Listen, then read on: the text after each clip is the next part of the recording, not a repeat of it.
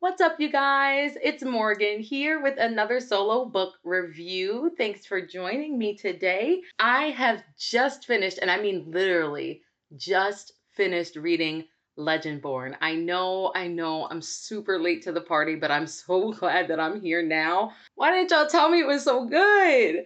Obviously, I have glowing reviews for this book. Um, again, it's Legendborn by Tracy Deonn. And from the very first couple of pages, I was enthralled with this character, main character Bree. So basically, the synopsis is after her mother dies in an accident, 16 year old Bree Matthews wants nothing to do with her family memories or childhood home. A residential program for bright high schoolers at UNC Chapel Hill seems like the perfect escape until Bree witnesses a magical attack her very first night on campus. A flying demon feeding on human energies, a secret society of so called legend born students who hunt the creatures down, and a mysterious teenage mage who calls himself a Merlin and who attempts and fails to wipe Bree's memory of everything she saw. The mage's failure reveals Bree's own unique magic and a buried memory with a hidden connection.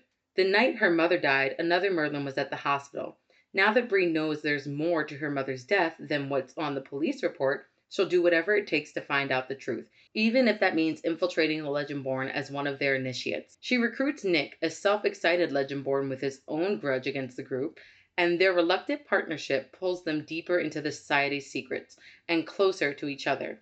But until the Legendborn reveal themselves as descendants of King Arthur's knights and explain that the magical war is coming, Bree has to decide how far she'll go for the truth and whether she should use her magic to take the society down or join the fight. A lot in that little blurb there.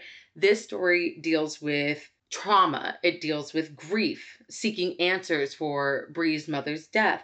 It deals with self discovery, um, historical elements.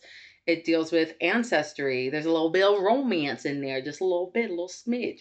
It deals with Arthur and the round table knights. It deals with racism and stereotyping. It also deals with magic and demons. All of this clustered into this amazing story of 490 pages.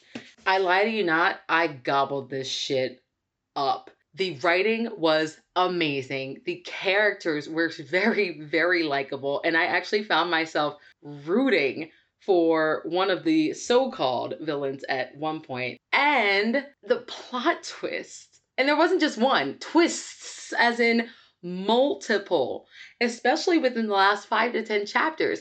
I thought I knew where this book was going, and it straight up said, swirt, not today.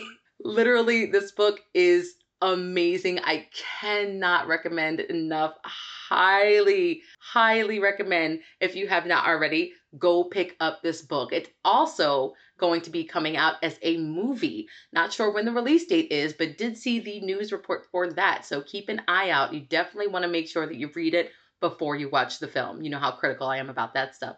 But anywho, thanks for listening to me blurb on and gush about this awesome book. Again, Legend Born by Tracy Deonn go and pick it up if you do not already have it.